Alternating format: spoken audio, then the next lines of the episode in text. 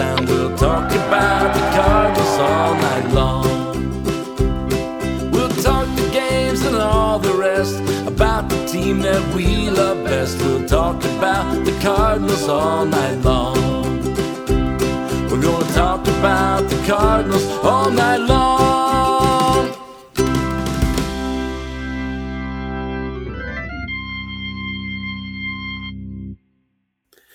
And welcome you into another edition of Meet Me at Musial. I'm your host, Daniel Shoptaw, C70 Bat at C70 on the Twitters. Usually Alan Medlock is with me. He's unavailable this evening, so I've brought in Jason Hill. You'll find him at Viva El Birdos, and it, it's JP Hill underscore cards on the Twitters. Uh, Jason, thanks for joining Yeah. me. tonight. Hey, glad to be with you, man. Good to see you. Yeah, it's uh, it's good to kind of get back to it. I think the last time we had you on was right about end of of December last year, so that's it's been too long. We got to do this a little bit more often. Yeah, But, um, sure. Yeah. and and hopefully uh, it doesn't necessarily take like a lockout to get you.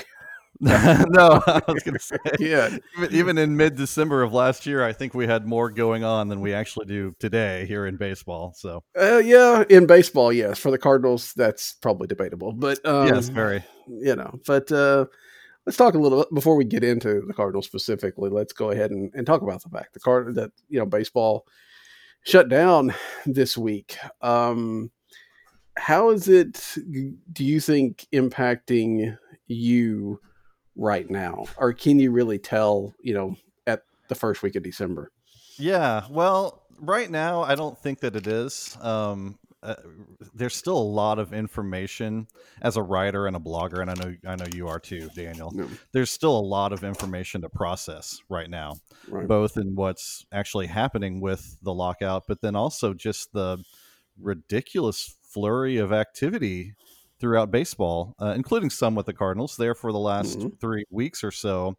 And so I, you know, right now it just feels like in many ways a normal December where the Cardinals aren't doing anything. We're kind of waiting on the winter meetings, which apparently aren't going to happen at all. And, you know, not much news, pretty quiet. Um, but I, I'll be honest, I'm a little concerned about what I'm going to start writing about here in about three or four weeks because um, throughout a normal off season, at least there's some kind of news that generates a Rule Five draft pick or a, you know, a rumor of a player or a signing by the Cubs, even or Mhm. anything like that. And boy, you don't even have pictures to look at on uh, at MLB.com these days. So Well, yeah, that's what I wanted to talk about. You were one of the first ones, I think, at least in my timeline, that noticed that they not only had stripped the pictures and, and names and things off of the website, but had even gotten rid of the video, um, Yeah. at the MLB film room.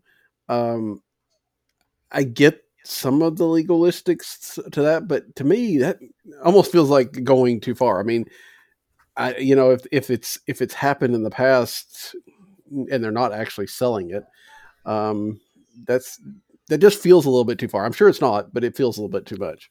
Well, I don't know. I and I, I haven't gotten a clear answer on this. It but it it seems to me, and you can definitely correct me if I'm wrong, because like I said, it's not like I'm Mhm. a legal expert or anything like that. I haven't read the CBA, and nor do I care to.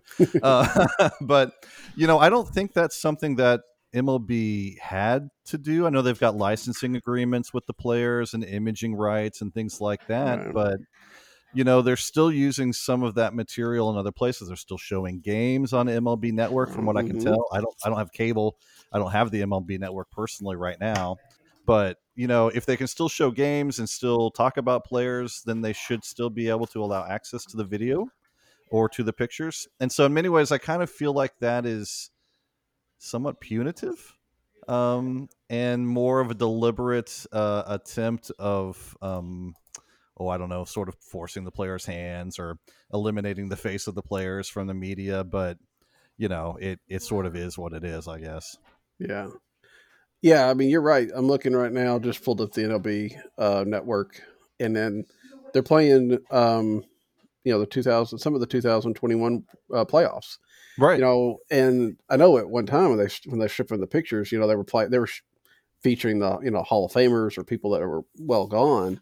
Right. Um, but you know that's active stuff. So you're right. If they can play a game, I don't see why they can't leave that up. But you're right. It- unless- it's definitely all about yeah, negotiation. u- unless like MLB Network has a different contracting thing with the players, but it's just MLB Network is part of MLB, so I would Right. think it would be the same thing. But you know, it's just one of those times where they're very intentionally limiting access to content. I know, I know Zach Silver and you know the St. Louis Cardinals.com is Mhm. I you know I don't think he's going to be able to write anything for a while, and um, probably that's all an effort to control the message would be my guess. yeah. Um, but you know, such is life in a lockout.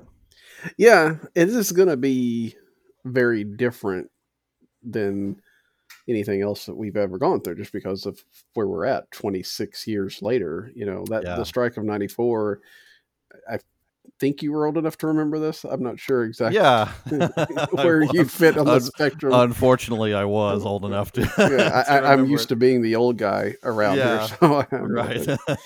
hundred percent sure. But you know that Yeah. was that was tough, and but you didn't always have this instant communication with players. You didn't have constant content coming in because even back then you weren't watching a game every day, and it was all very different than it is now. And I wonder if that kind of thing is going to add to the pressure to get something done. So, what do you think? What are the odds they get something done before spring training? Okay, so I because I blog, you might get these too, but um, some random odds maker from Vegas sends me odds on things, and I Yeah, usually don't pay any attention to it because I'm I'm not a gambler myself and all that stuff. But um, I just I don't know, it popped up in my email right before we came on, and so I was looking at it, and I don't know what this is, but some sort of odds maker uh, says that there is a 71% chance that the season will not start on March 31st. Hmm. So flip that around 37%, you know, they say that it will start. So they seem to be almost 2 to 1, you know, chances that we're going to get delayed at the start of the season and you know, those odds makers know more than I do. I would probably flip that around. I think there's a really good chance personally that we'll have a season um, at the beginning of the season. I would actually, right now, I kind of think that we'll have a spring training too on time. But, you know, if the experts think that, um, I'm just basing that on the little bit I've read and my own belief that after a, a, a you know a COVID season where tons of revenue was lost by both the players and the owners, but particularly by the players, um, it's hard for me to believe that they would push this past losing more and more game checks. Which, of course, may be the owner's theory as well. It might be um, figuring they can can they wait. can weather the storm a lot better. Yeah, right. Exactly. Yeah, Um, it does seem to me, though, you're right, with a lot of money being lost in baseball over the last, well, even a couple of years, even because last year wasn't a Yeah. full season for most no, people. yeah. uh, Even for the Cardinals, a half a season for ticket sales is a ton of lost revenue. Right. Um, it does feel like, okay, maybe season won't start on March 31st, but it'll start, you know, two weeks later or something like that. That there's, Yeah, they're not going to go too deep into spring training without getting something done. That being said, baseball has a very good track record of shooting itself in the foot when they have no reason not to, you know, no It's the- reason to do so. it's the best thing they do. They're just That's so right. skilled at, at taking that foot and pulling the trigger. You know? um, so they could, you know, aim at the sky, somehow still hit their foot. yes, um, yes. So, you know, I, I I do feel like there's enough there that somewhere along the way, cooler heads are going to prevail. But you know, right now the the I don't want to say the rhetoric is heated, Yeah. but it is definitely not, you know, hopeful uh, about No. getting anything done. No, it's not. And you know, you you mentioned earlier social media and which wasn't around in in '94, Mm. the strike season, and I've seen a lot of sort of speculation that because the players are all on social media, and there's simply more of them than there are of the owners. The owners are Mm. a more tightly knit group uh, than I don't know how many major league players, but you know, 40 Right. rosters for 30 teams. So a lot of players. I don't do math, but but it's a lot of players. Uh, to control the the message for all those players is going to be extremely difficult, and so it, it it could lead to some infighting and some some communication releases and leaks online that you might normally get not get and definitely would not have gotten back in 1994 um, but i still struggle to see how that's really going to impact uh, anything um, at all and so far if you look at the players a lot of them have gone to that blank face image Mhm. and are standing in solidarity uh, for now and you know more power to them Yeah, and I think that I think we'll see, you know, the rich take care of the poor to some degree. You know, Yeah. the guys that have have been around the league, the for the Cardinals situation, the the Goldschmidts and the Arenados taking care of, you know, the Junior Fernandezes, um, you know, Right. minor league, the, you know, minimum salary guys that are like guys. You know, I mean, and minimum salary is still nice, obviously, but not that you can necessarily deal with not having a paycheck for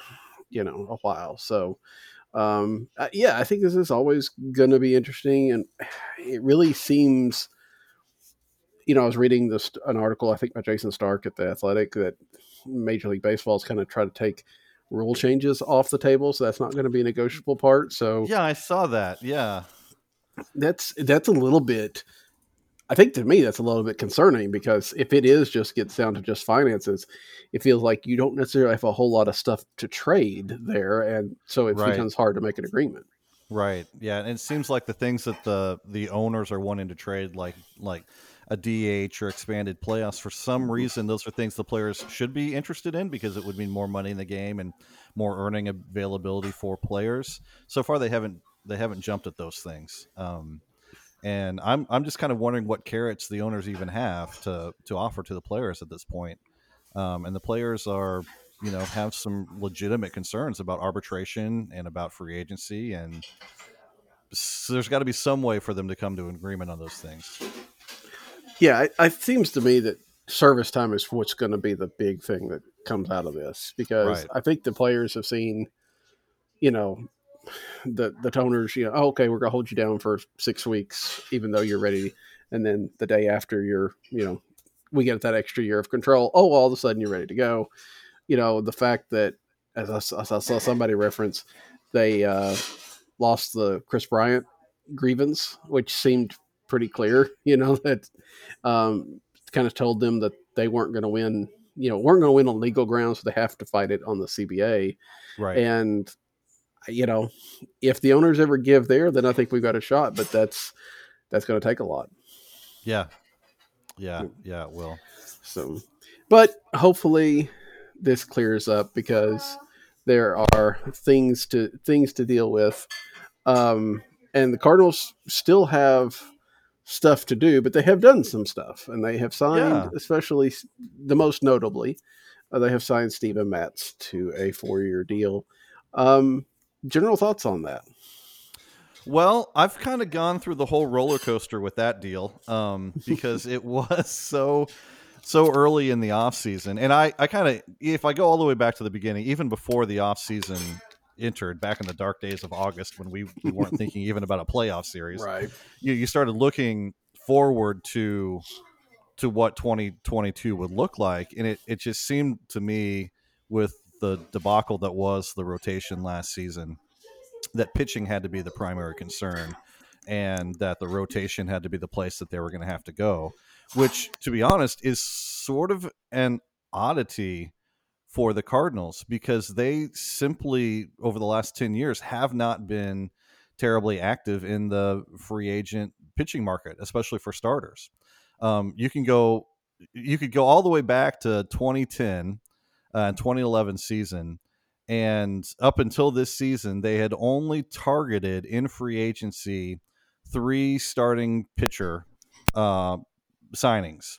And that would of course been mike leake uh, with the long contract and then these two sort of short deals small deals with Kwang Hyun Kim uh, from korea Mhm. and Miles Mikolas, both sort of you know what I would call scouting signs. They have a very active and Right. productive scouting department overseas, and so I mean you're, you're really talking about one sort of big ticket, long year starting signing in 10 years of quality baseball. So for us to enter an offseason where they were intentionally targeting a starting pitcher and making that very clear, um, it just uh, seemed to me that they might have taken a, a, little bigger run at things. And with the interest that Marcus Stroman was sort of showing in the team and the team in Stroman and back and forth a little bit, and uh, you know their interest in ground ball pitchers and guys that limit home runs and guys that don't walk anyone, it, it seemed like a natural fit. Um, and so so when they jumped the market pretty much and signed Steven Matz for an extremely reasonable contract. It's it's a discounted deal um, by almost any measurement. My initial reaction was disappointment because Stroman was still available. Robbie Ray was right. still mm-hmm. available. These other quality pitchers, these dominant arms that would look incredible in Cardinal Red and be extremely productive. All of those guys were still available when we signed Matz. And so my critique was never really about Matz himself. It was more about the decision to lock Matz up when these other arms were still around. I think Matz is going to be a, a, fine addition to the rotation. He's going to be, you know, this year's version of Kyle Lohse or Jeff Suppan or, you know, just just a normal mid-level, mid-rotation reliable pitcher. Um, it doesn't get you excited, but it's also not going to hurt you in the standings. Um, right. But then when you kind of follow the way that the market went and and this just ridiculous run on pitching that I never anticipated, even knowing a lockout was coming, I didn't think that you know every significant pitcher in the game would sign within a two week period. Um, you know, it kind of made sense. And it, it kind of looks like now, in my opinion, that Mozeliak and, and Girsch understood the market and understood what Stroman was going to do, pushing it to the end and trying to get the best contract he could. And I just really think they did not want to be left standing with nobody uh, when December 1st hit. And so they had a guy they liked, they had a guy that wanted to be there, and so they locked him up. Yeah, I think that's that's absolutely fair. I think it's a really good way of looking at it. I also think it was one of those things where, at least I, I guess maybe I was hoping at the time when they signed him that it was a, let's get this guy in the fold, and then if we get one of the big guys, great. You know, yeah. figure it out. But um, there, there were some rumors, you know, floating around, and I can't confirm any of these, and they weren't necessarily from you know big sources. But I, I never heard anyone say that they had pulled their offers off the table for Stroman. I think they still. Mm. I still think they were kind of working that way. It's just that their motivation was a lot less. And so if Stroman fell to them, if something happened with his market, then they might circle back around. But that was never really very realistic. Yeah, yeah, that was probably the case. I think it is much more painful that Stroman is going to the Cubs than anybody yeah. else. right. Um, yeah. and I didn't. I don't. You know, I think we kind of had seen. Okay, Pirates are the Pirates, and the Reds are selling off, and the Cubs did the big sell off last year, so we didn't really expect them to necessarily, you know, add payroll. But then they add what Yan Gomes at, at catcher, and um, now Stroman is this is there a situation where they're going to try to to build back faster than we would very much like? It's possible. Uh, you know, I I just I, I, don't know. I mean, I didn't see it coming to be honest. Mm-hmm. And um, I will say though that well, there's an opt out first of all, so they could get out of this right. Stroman contract pretty pretty quickly. But it's after they, two years, and the whole contract's for three, so it's not right. Yeah, not a huge contract, but right. Um, there's something to be said for if you can grab a player as consistent and as viable as Stroman, then do it. Even if you're trying to rebuild, it's not really going to help them in the standings that much, to be honest, this coming season. But if they draft well and if they start spending and if they're ready to rebuild within two years, then yeah, it's going to be nice having Stroman around. But no, I didn't. I didn't anticipate that with the Cubs. Part of me wonders if they just sign him to keep him away from us, but that wouldn't make sense with the timeline.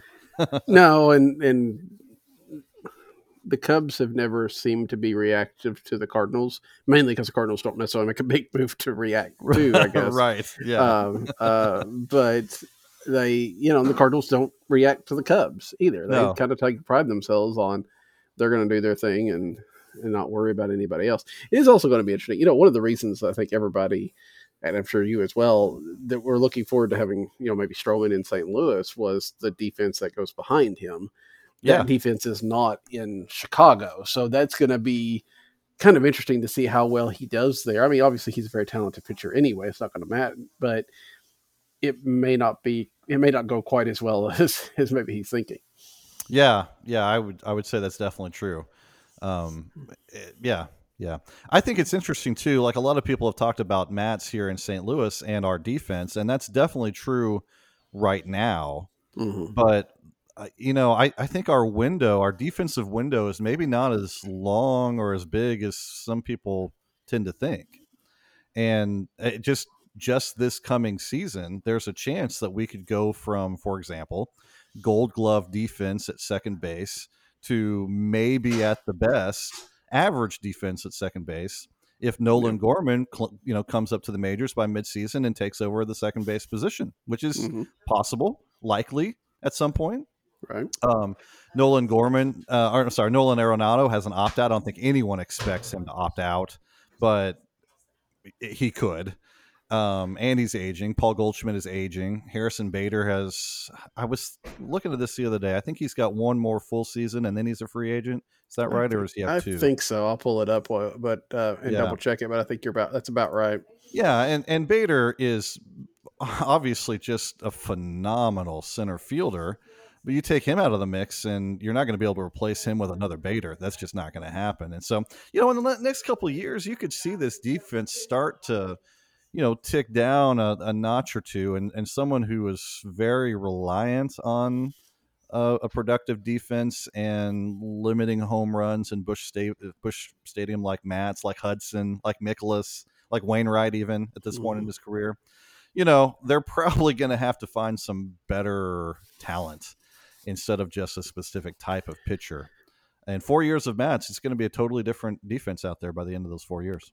Oh, absolutely. I mean, you're right. You know, at, at, in four years from now, even if everybody was the same, Goldschmidt and Arenado would be significantly less. I mean, they'd still be good. Don't get me wrong. I have a feeling Yeah. that you know Nolan Arenado could probably field grounders at 82 and still be pretty good. But yeah. um, he may not. They're probably not going to be. Well, what- but well, know- he he probably won't be winning platinum gloves though. You know, I mean, Exactly, not the way this works.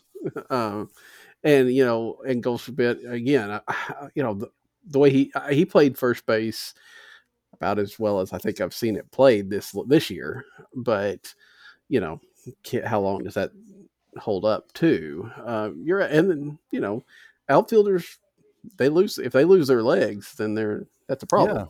Um, right. and and they can do that at, at older age. You're right, and and you're right. The most notable one is Edman for Gorman could be a, a significant shift too. So, yeah, I think by the by the end of the Matz contract, and of course that's when he gets well, quote quote expensive. He's still only like twelve million dollars or something. Yeah, like it's that, still pretty not- reasonable. Yeah, yeah. it's not terrible, but um, his results may not be. But you know, the Cardinals are probably trying to you know a little bit of a win now, right? I mean, they should I- be. They should be. Yeah, yeah, yeah. And Um, I, I personally think they've got one of the best rosters we've seen in St. Louis. You know, since 2015 is what I kind of keep saying. I mean, it's a little different roster, totally different in many Mhm. regards, but but we haven't had this kind of talent on the field and healthy.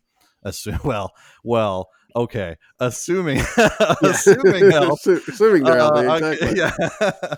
uh, in in quite a long time. In 2015, they won 100 games. Yeah. Uh, the playoffs didn't go quite the way that we might have hoped, but that was a really good team. And and if if this team won 90 games last year, I know they had that big winning streak, but 90 games last year without Jack Flaherty and without Hudson and with Mikolas just a shell of himself for just a short period of time, no Steven Matz, bullpen not figured out at all. You know, this team this year, if if just if they can just experience a, a normal season uh, with normal health issues and normal walk issues, um, the sky's the limit. At least in the NL Central. I don't know that they'll catch the Dodgers, but the Dodgers aren't who the Dodgers were either. Well, I mean, in fairness, the Cardinals were, you know, what one pitch away, basically, pitch away. taking the taking care of the Dodgers. Of course, uh, Yeah. again, that you'd much rather play the Dodgers in a one game playoff than anything else. But Yeah, and from what Um, I've seen so far, I'd rather play the 2022 version of the Dodgers than the 2021. right, right. I mean, you know they're going to be they're going to be down some some pieces as well, and obviously still a very talented team.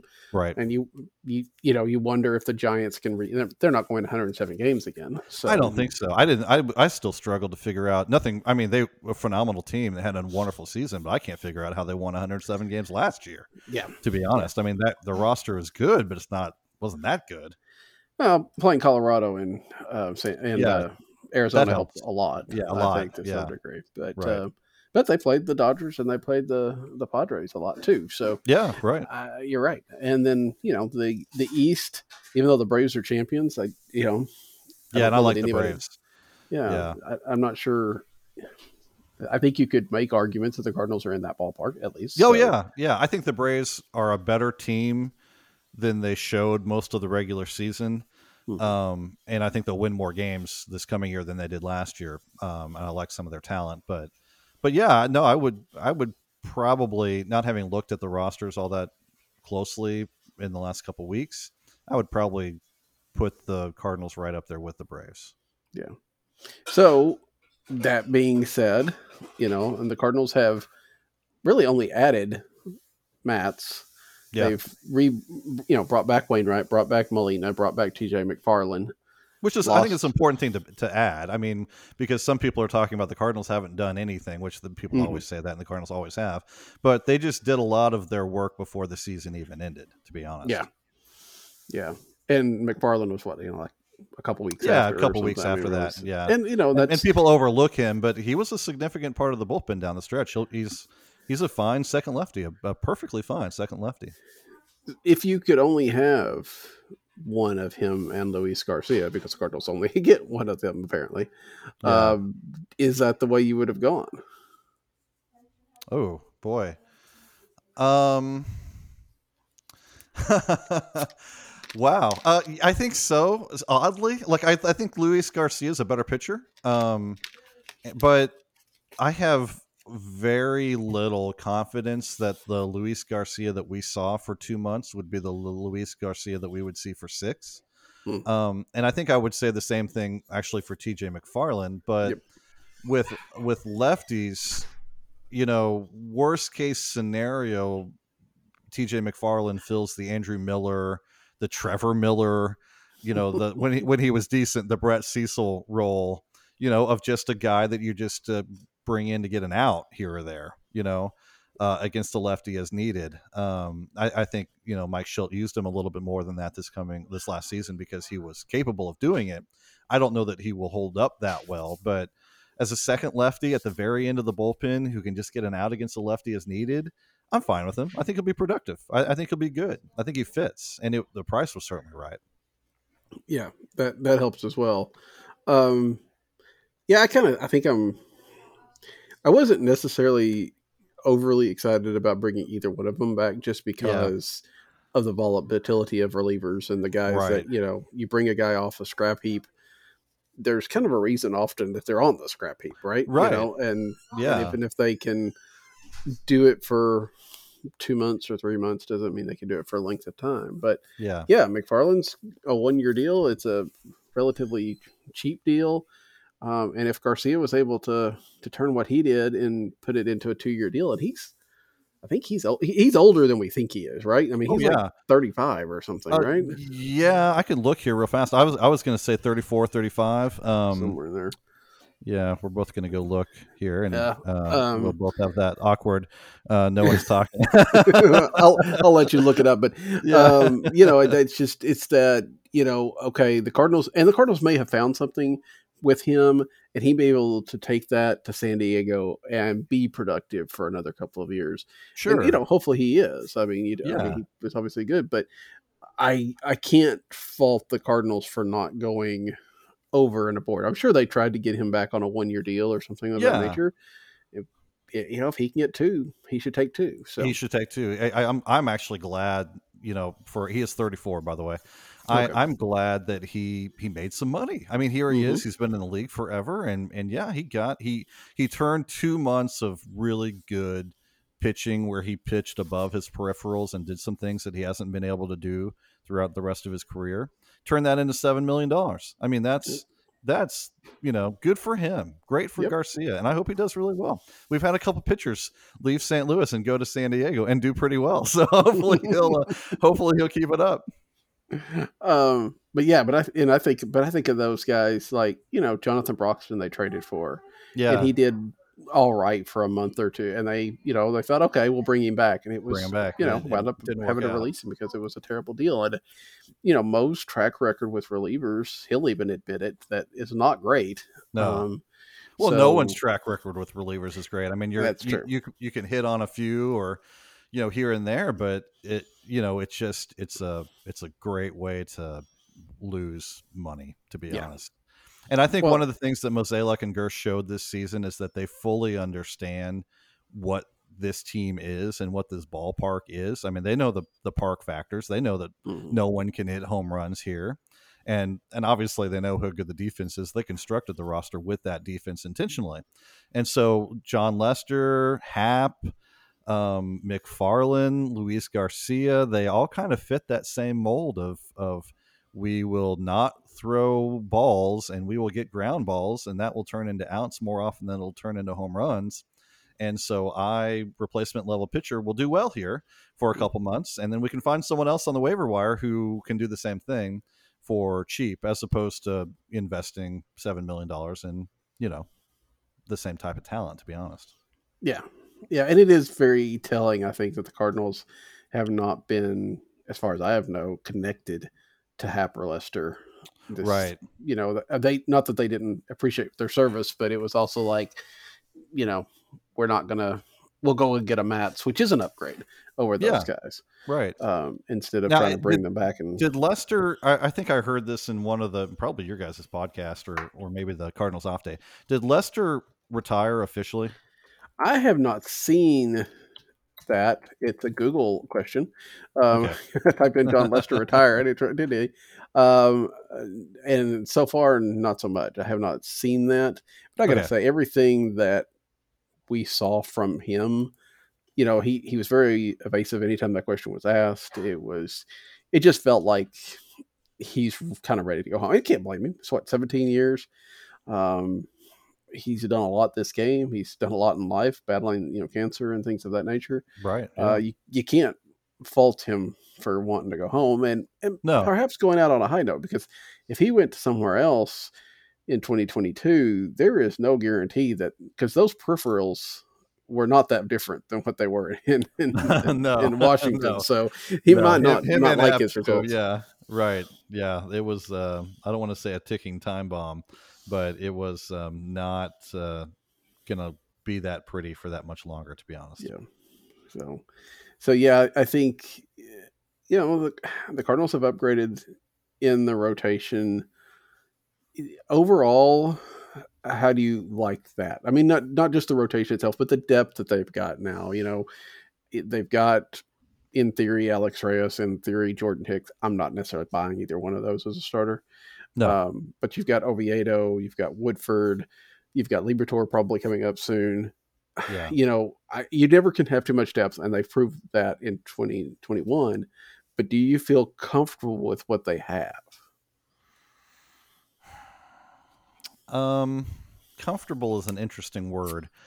um, right now, I don't feel comfortable with it, but I don't personally see a alternative path. Um, for example, if they if they would have gone with Stroman over Matz, I, I would say I feel way more comfortable because then at least we know that they have a healthy Wainwright who has been really good, and as long as that curveball keeps working for him, and there's no reason to think that won't, will Mhm. probably continue to be at least at, at least solid. Um, I've got a lot of trust that Flaherty is going to, you know, bounce back and be at at worst above average to to good, and most likely he'll be extremely good. Because his injuries really didn't, they don't really concern me long term, to be Right. honest. Yeah. They're just, you know, just it just happened. Um, Matz should be reliable, but then and Hudson I think should be fine. I think coming back from Tommy John, he's had enough time now. He'll have a whole off season. I think he'll, you know, one of the things that at least this used to be the case. You know, one of the things that comes back the the slowest is command, which is the most important thing for Hudson. Mhm. But you know, he's going to have another off season to prepare, so I think that I think he'll probably be okay. And Mikolas looked pretty good down the stretch, so you know, there's injury concern definitely there. Um, but as a as a five, if they're healthy, that's pretty good to be honest. And then and then below that, I think on the article that I put out uh, today, Saturday, um, I think I counted 13 candidates for the rotation. 13 quote unquote starters, the guys that were at least going to be coming to uh, spring training stretched out for either the rotation in the major leagues Mhm. or the minor leagues. And all 13 of those guys um, are either experienced at AAA or have already pitched in the major leagues or the major league rotation. And that ranges, of course, from Wainwright on on the one side down to, you know, I think probably the last one I was able to go down to with any level of comfort was was you know Liberatore or I, I mentioned Zach Thompson as a possibility yeah. late in 22, but I mean not till not till late. But then he would Right. have two full seasons at AAA. So yeah, I mean you guess you would have to say he would be a potential candidate for the rotation in September and August if they need to, if they get down that far. And I didn't even mention Angel Rondon, who's who's counted in those 13, but pitched fairly decently, I thought, during the season and and Yeah. could be in line for starters innings at some point as the 12th guy in that list, the 11th guy in that list. So that's basically two full rotations plus depth at AAA that they have on hand, counting Reyes, counting Jordan Hicks, guys that that I know they keep saying they're they're stretching out as starters and they're going to be starters, but you know, I mean, clearly Jordan Hicks isn't going to beat out Adam Wainwright for a rotation spot. So No. calling them starters and and actually having them start games are not the same thing. Well, and and I think for me, besides that, is the idea that you know Jordan Hicks has only pitched what like you know forty innings over the last three years or something Yeah, like that, and then you're going to turn him into a starter, and you know, again, even if you're only expecting him to go, if if you can't, and, and this is an interesting, and I think was was it you or was it somebody else at Viva that was writing the article about um usage? I guess it was you. It was your post today, right? Yeah, probably. Um, Mhm. with you know that they're tar- looking at you know starters going you know maybe even less than five innings for the most part. Yeah, some of them. Yeah, Yeah, and that's total it- speculation on my part, but but it with I mean, how else do you explain the way that they're talking about Jordan Hicks? Uh, You Right. know, I mean, there's no there's no way that if Jordan Hicks is healthy, well, first of all, if we have spring training in March, there's Mhm. no way if he's healthy in March and Alex Reyes is healthy in March that they're going to send those two guys down to Memphis to to be starters because we've got five healthy starters in St. Louis. There's there's no way that happens. I I just I don't see that. So so why are they stretching out? Well, they're stretching out because they want to control um their their usage in the sense that if you lock them into one inning outings, you can't use them for two or three or four innings. But if they come in ready to start, ready to take on a starter's ro- role, Mhm. if if you know everything breaks loose like it did last year, then yeah, you could start him. But if nothing else, then you could piggyback them, uh, as Ben Cerruti would want me to say, or um, or just use them as multi-inning long relievers in support of of some of these starters that are coming off injury or haven't demonstrated they can go deep in the game, or maybe would be better off not going deep in the game. I, at this point in his career, Miles Mikolas going into the seventh inning is not a good idea, frankly. no, no. But couple Miles Mikolas with um, Alex Reyes for two innings, five innings of Mikolas, two innings of Reyes. Then throw some Jordan Hicks in there behind Hudson or something. I mean, that's that's an interesting combination. Dakota Hudson for five innings and then Jordan Hicks for two. You know, um, bring your glove. Ground. You know, infielders are going to get a lot of work that day. yeah, yeah, So you know, it, I think I think that's what they're doing. That's what makes sense to be based on what they're saying. But they've shown no inclination to do that in the past. And now, whether that was by design or whether that was Shildt or whether that was the Mhm. injuries or the walks, I I don't know. You know, but um, it's the only thing that makes sense based on what they keep saying. yeah. I, I can understand that, and I think it makes a lot of sense as well. And you know, you're right that the change from Shildt to Marmol may open up some things like an opener or you know Yeah, pitchers only going four And- innings. And you know, like I've got to give Shildt some credit here, and I tried to do this a little bit in in my article, but I try to limit my word count a little bit. And I was way over what I wanted to be anyway. But, um, you know, in 2020, and I don't know if it was Shildt or it was Maddux, but I, I want to give Shildt the credit because even if it was Maddux, Shildt was the manager, so Shildt Shildt a okayed this, right? right. In 2020 because of covid and because of some of the injury issues and some of the things going on this is what they did they had austin gomber starting you know for four innings and then they would jump to reyes or or you know uh, you know johan oviedo in his first run through the majors probably never got out of the fourth inning and they would Mhm. couple him with someone else uh, Kwang Hyun Kim kk he didn't go deep into games either.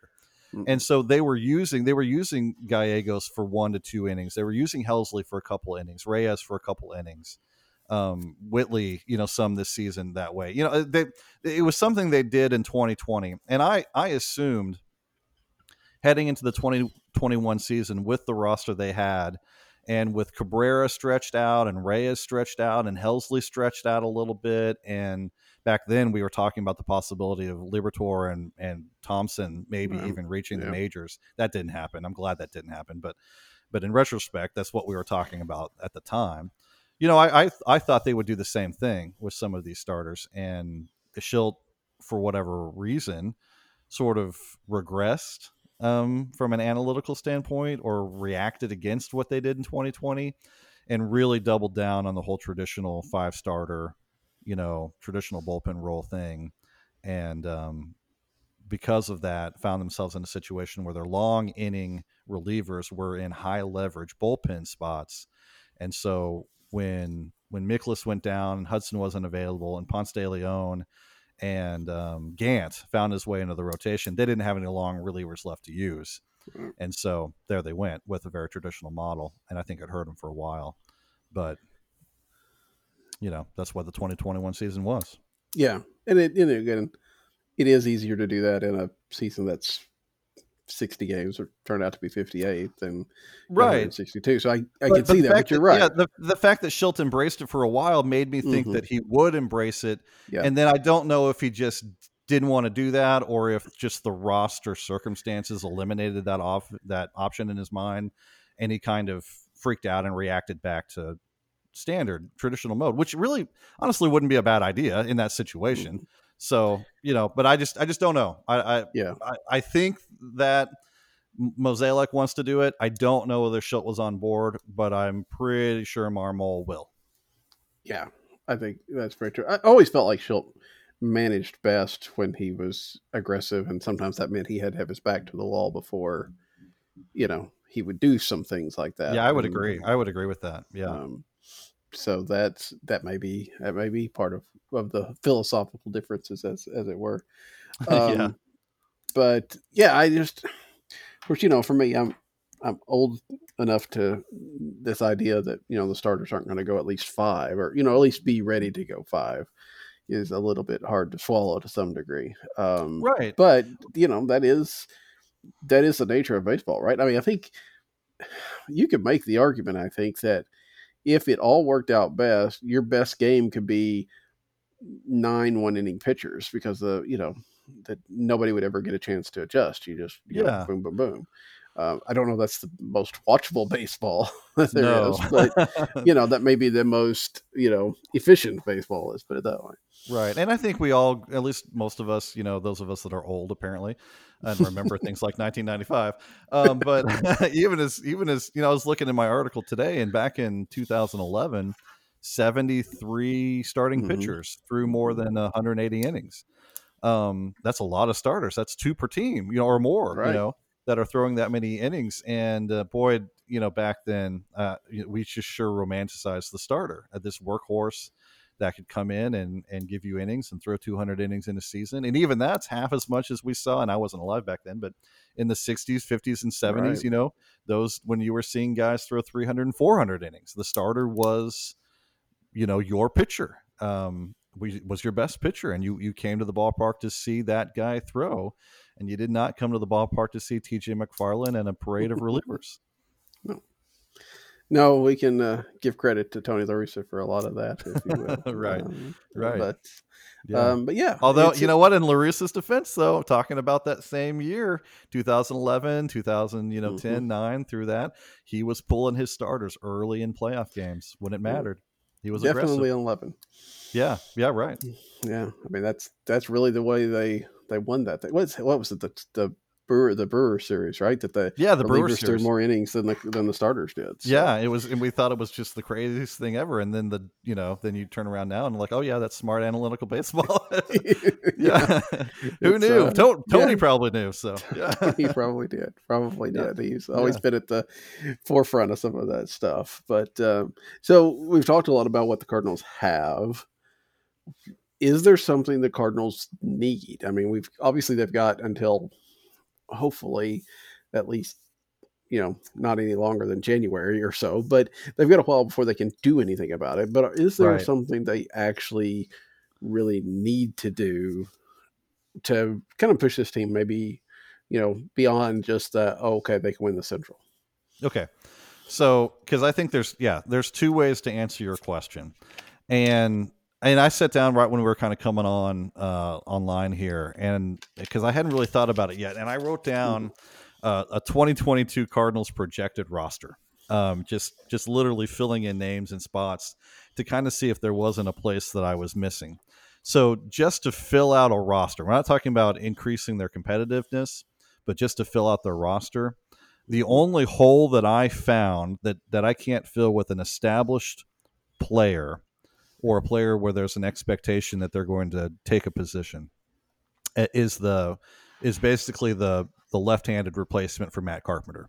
We we do not have a power hitting lefty utility infielder on the club on the roster currently. Um, on the 40 man roster, we have a couple of those guys who I find extremely intriguing, uh, including you know the elite prospect Nolan Gorman, who I think could Mhm. actually benefit from a little bit more time in AAA, but he could earn his way onto the team theoretically, you know, out of out of April. Right. Um, it seems more likely that he's going to break into the majors as a starter, though, not as a utility player. So then I jump down to Brendan Donovan, who's another lefty power hitting utility infielder who can walk, um, eh, not too vulnerable to the strikeout, can got a good contact bat, can play, has has a lot of gloves, kind of knows how to use them. Um, you know, um, we've seen that guy before uh, eh, with the Cardinals a lot of the times. Um, Right. You know, you think about um, Descalso. This is like Descalso with a power bat kind of thing. Mhm. Mhm. So, um, you know, maybe maybe Donovan steps into that role. Um, I know uh, Gabe over at Viva El Birdos uh, argued that a little bit with me, and and I felt like I was sort of arguing against myself because I love Brendan Donovan. I think he's I think he's going to be a very useful player. I don't know that I would give him a role out of spring training, not having seen him at a major league level, but you know he could fill that role. So there's one area. There, there's one spot right there that they could go get lefty power for their bench to fill the utility role. Maybe you platoon them at DH a little bit with Juan Yepez, who I think has earned the right to start as the right-handed bat at DH if that happens. Um, and you know, I'm not sure how that much that helps the team. You're probably not looking at someone like Kyle Schwarber for that role. You're probably looking at someone more along the lines of, you know, um, Kyle Seager or Colin Moran was mentioned by Jeff Mhm, Jones, and that's mhm. one that I could really see the Cardinals going for. He's not that good of a player anymore, but he can hit righties, uh, and he's got a. He's not that got- good of a player since he won't be hitting against the Cardinals. That's right part exactly yeah really hurt his stats yeah yeah but um you know he's got some gloves and he kind of knows how to use them so basically brad miller you know Mhm. that kind of player could be brad miller himself could come back and fill that role but i don't see that spot affecting us in the standings that much so but if you're just looking at who the cardinals are likely to go get to finish out their roster the only hole i see on their roster right now is that utility spot I honestly don't see a hole in the in the bullpen to be honest. I mean, I can I've got 13 deep here and my last my last ad was Alex Reyes and Jordan Hicks. So, Yep. you know, and that doesn't even get into one, you know, Johan Oviedo or Liberatore or some of those other AAA bullpen arms that are kind of on their way up a little bit, but you know, maybe they push Kodi Whitley to AAA or Helsley to AAA, but I really don't see either of those two things happening. So Whitley still has options. Yeah, he does. Um, So that's Yeah. probably the, one of the. I could see him because he did it a little bit this year. I just I, and I, he's fresh in mind because I wrote the exit interview for him. oh like, right, yeah, this week. yeah. So, um, you know, he went up and down like three or four times this year, and he could be that kind of thing again, just because Yeah. he has options. But boy, I think I think when you look at what Whitley has done, he's earned the right to stay. oh yeah, and get some you know some quality innings. It's something that I, I don't you know that was kind of another one of those you know arguments with the manager. It just didn't seem like he necessarily embraced No. what Whitley brought until. No, I mean, September was he did, but I guess Well, it seemed good. like because I, you know, I was kind of touting Whitley at the beginning of last season, saying that he Mhm. should be in contention for high inning leverage, you know, high leverage innings by the end of the season, and he was. I guess I was right, but um, it just the way that he got there was very surprising. And the Whitley we saw in April and May, that wasn't Kodi Whitley. That was some other Whitley. He just, I mean, he was walk. He Kodi Whitley doesn't walk guys, and he was walking batters and you know, not locating his pitches, you know, high in the you know he can throw high in the zone, but he was missing high in the zone, and that led to some home run issues and all kinds of things that are not who he is. And of course, he came back and got it all righted out and looked like the reliever that he should have been. So yeah, I think that he's pretty much locked into a role, but. You know, there's always an injury is the thing. There's always Right. an injury. So right. that's where I think maybe in in March, February, January, if if you know the free agent market opens back up, they could go get another reliever. But right now, from a roster perspective, I don't see the hole for that thing, so I don't necessarily expect it. But it, it could happen. Yeah, I think the Cardinals in 2020, you know, had contagious COVID, and last year they had contagious, you know, walking because the, everybody out of that bullpen, especially at the beginning of the year, was could not throw a strike at all. Oh, it's Um, one of the most ridiculous things I've ever seen. I, there's no explanation for it. I mean, Yep. it, guys that should have, like Whitley, that should have thrown strikes, you know, couldn't. Yep. Um, and and yes, some of it, you know, I mean, but even like Reyes, you expect Reyes to walk a lot, but his Mhm. walk rate was still a lot higher than his career indicated it should be. So I don't know what happened. I don't know what was in the water, but it was everybody. yeah, something. I don't know if it's the you know the weird spring training or, or whatever the case may be, and hopefully, whatever it was, gets they worked it out of their system, right. Yeah. and don't have Now- to worry about it. Now you asked. Sorry, I need to go back to your actual Yeah. question because I, I totally derailed you. No, that's fine. Um, but you asked, you know, what roster move might happen that could, you know, push them into winning the Central or beyond that, right? Mhm. And looking at the roster, if you if you kind of assume that at some point Nolan Gorman is going to be able to step in at second base, and all the reports are positive there, so you've got Edman and, and Gorman kind of competing there. The only thing that looks like an option for this season is shortstop. And I know a lot of people are really, really high on Trevor Story, and he's still available from what I can tell. You know, um, I just don't see any scenario where the Cardinals make that move. Sure. Yeah, I know fans Yeah. want it, and, and there's I could justify it a million different ways. Um, I cer- certainly wouldn't be against it, but you know that that would be a move that would add a couple wins to the roster. Um, but I don't see it happening. That's another one of those. They'll keep in touch. If it falls Yeah. in their lap, they'll do something, but they're not. yeah, and, and you know what? We don't have any idea what this market's going to look like when the game Right. returns. Are they going to have two weeks to get ready for a season? A month? Is there going to be a signing period? And someone like Story might kind of need to find a place to play. Mhm. and maybe Mozeliak jumps on that, and there's an opportunity there to come and for him to come and play with Arenado again. Right. But I, you know, that just seems like an unlikely scenario um, to me. But with DeJong there and Sosa there and Edman going to need a position, maybe as soon as May, June, I have a hard time believing that Mozeliak's going to spend 20 to 25 million on a shortstop when they have three other options there that they Well, like. Here's a question. I don't think I have seen pondered. Would you, depending on the situation, and, and assuming if you believe that Nolan Gorman is maybe closer to ready than you think, I mean that some people think, you know what I'm saying? Yeah. Um, would you trade Tommy Edman? Oh, I've thought about that. Um, I w- I personally wouldn't. Um, and I do sort of subscribe to um, the Ben Humphreys school of thought with Edman that he is, um, you know, uh, not the strongest hitter in the group. Um, a lot of empty batting average there, but his glove plays. Yeah. And the switch hitting for him is unfortunately overrated, but it it is it does exist. And you know, the Cardinals over the years have made a lot of mileage out of out of speedy um, slap hitting guys that can really pick it in the field.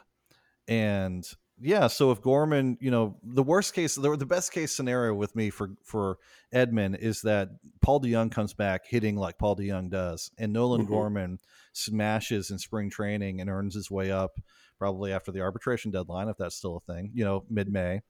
Um, and then to be fair, the Cardinals haven't done too much of that. no, they haven't. They haven't. Right. But I but I do think But, Gorman yeah. could could use a little more time in AAA. Right, I- right. And we could talk about that in a minute. But but um you know, and then Edman becomes Jose Oquendo. He becomes a really good version of Daniel Descalso. Um, you know, a, a guy that could could play hopefully not right field or left field or center field, but anywhere on the on the infield, steal a base, you know, um, slap a ball to the outfield. He can just do a lot of things um, really, you know, usefully on in a bench role, and you know that's the kind of you know like I, I keep looking at the Dodgers and I keep talking about the Dodgers. I'm sure people are sick of me talking about the Dodgers when they read my articles, but the Dodgers keep a guy like Chris Taylor around, right? Mhm. instead of Mhm. saying, "Oh, we can't play, we can't start this guy. I guess we got to trade him away, try to get what we can for." them. They just keep them They just keep them all. They keep everybody. We're just going to keep you and play you wherever it happens to be. We're keeping you, and that's the same way that I would be with DeJong and Edmundo Sosa and Tommy Edman.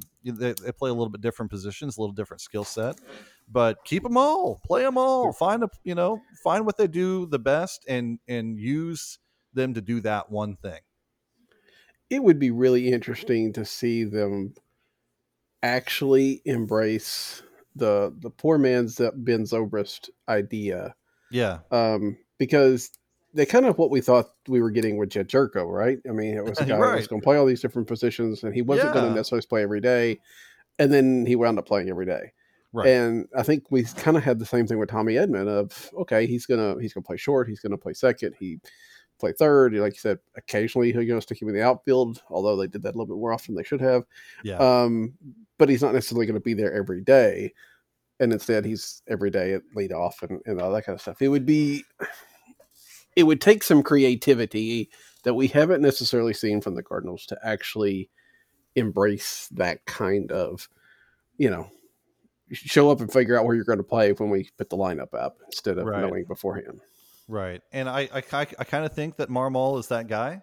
He's Mhm. talked like it. Um, but then again, he's the youngest manager in baseball, and will he have the clout to to sit some of these guys and move guys around? I don't know. You know, I don't know. Part of me thinks that he won't, but um, it, it sure seems like that's what he's been hired to do. So Yeah. Maybe the clout comes from the from the front office Yeah. instead of the manager's office in that sense, and he gets the job done. But Yeah. I think I- there's I- what- probably what I would- that.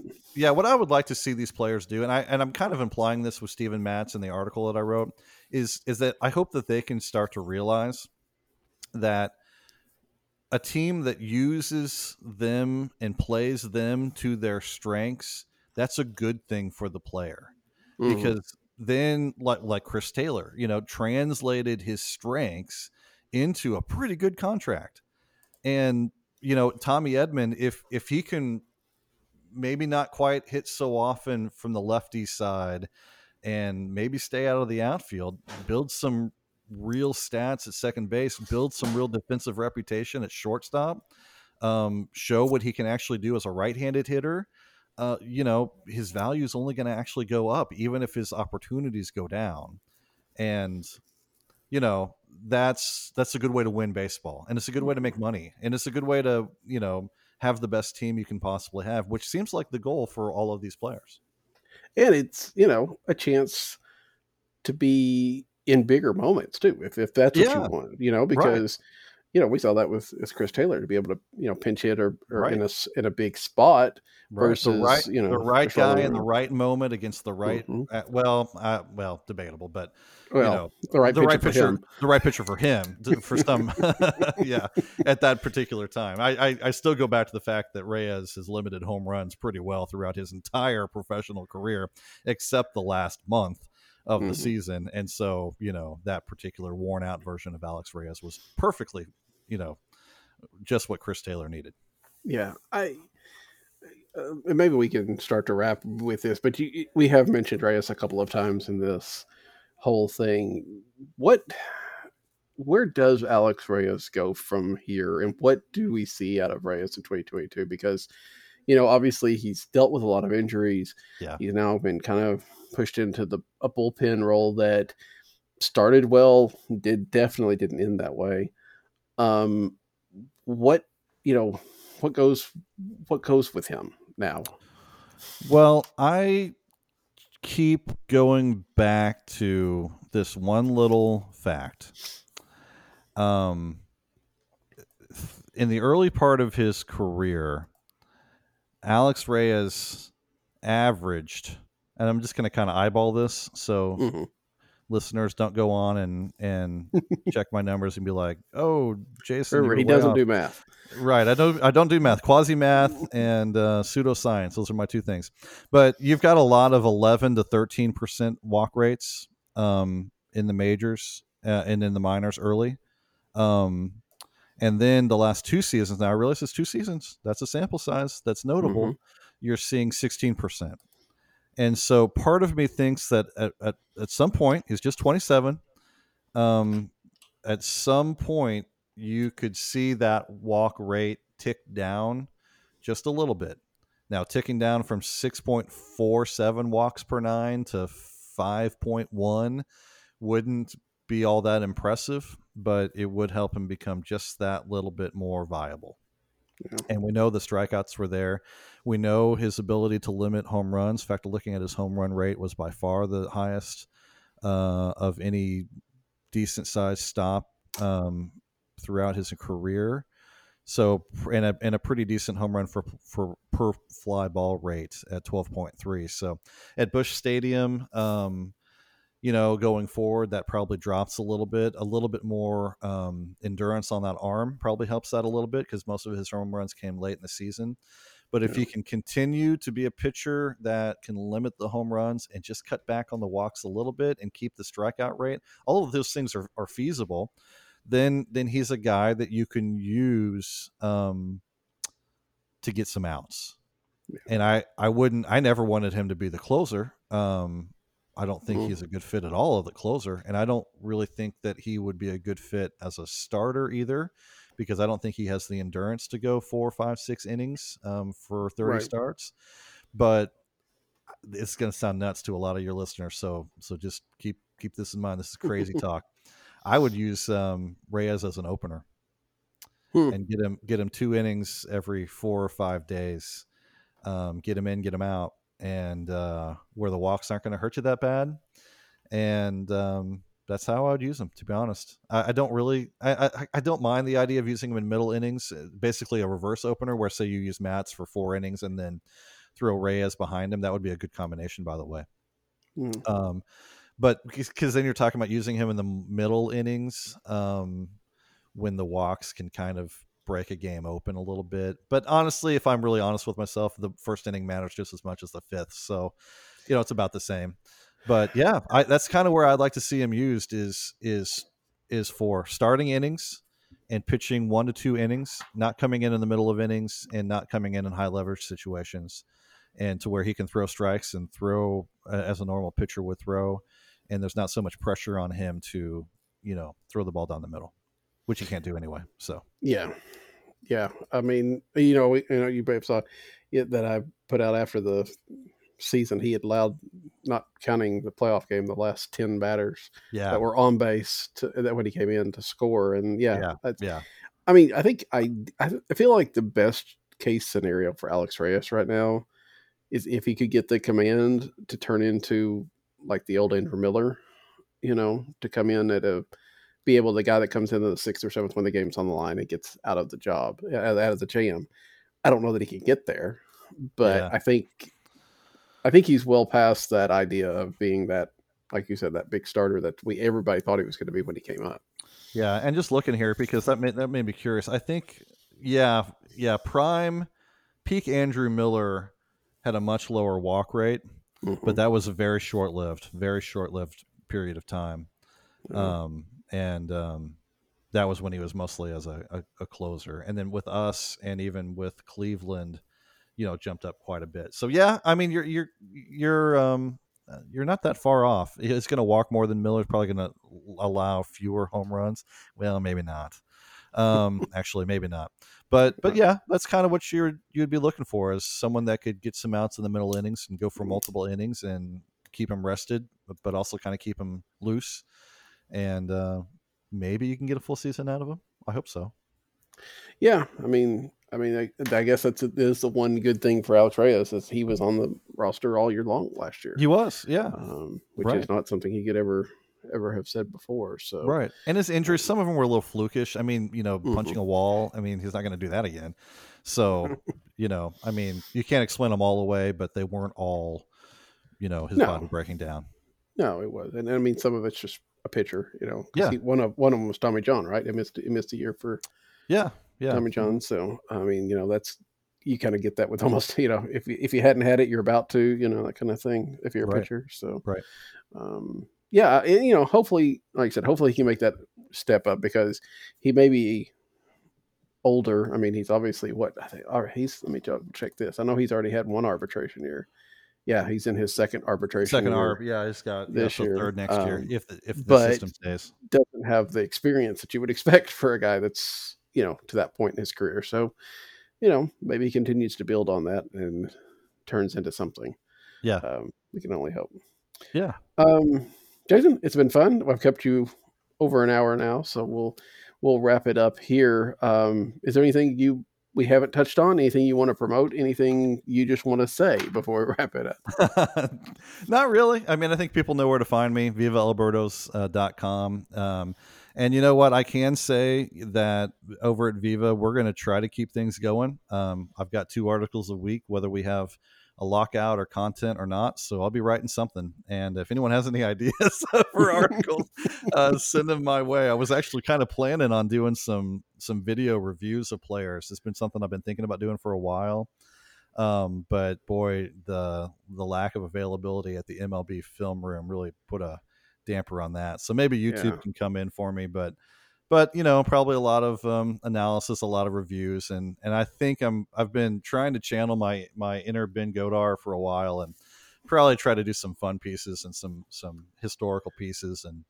You know, I kind of if we don't have baseball, we might as well have fun, and so I'm going to try That's to write, write try to write a little bit about that. Well, good. Hopefully so. Um, I make no absolutely no promises about writing anything. So Right. um, that, that's except for doing the top cards on Twitter series that'll come up at some point in time. But after Yeah. that, um, I will write occasionally. But that's you know most winners. So nobody nobody actually expects me to do anything in the winter. I hope because I don't. Um, anyway.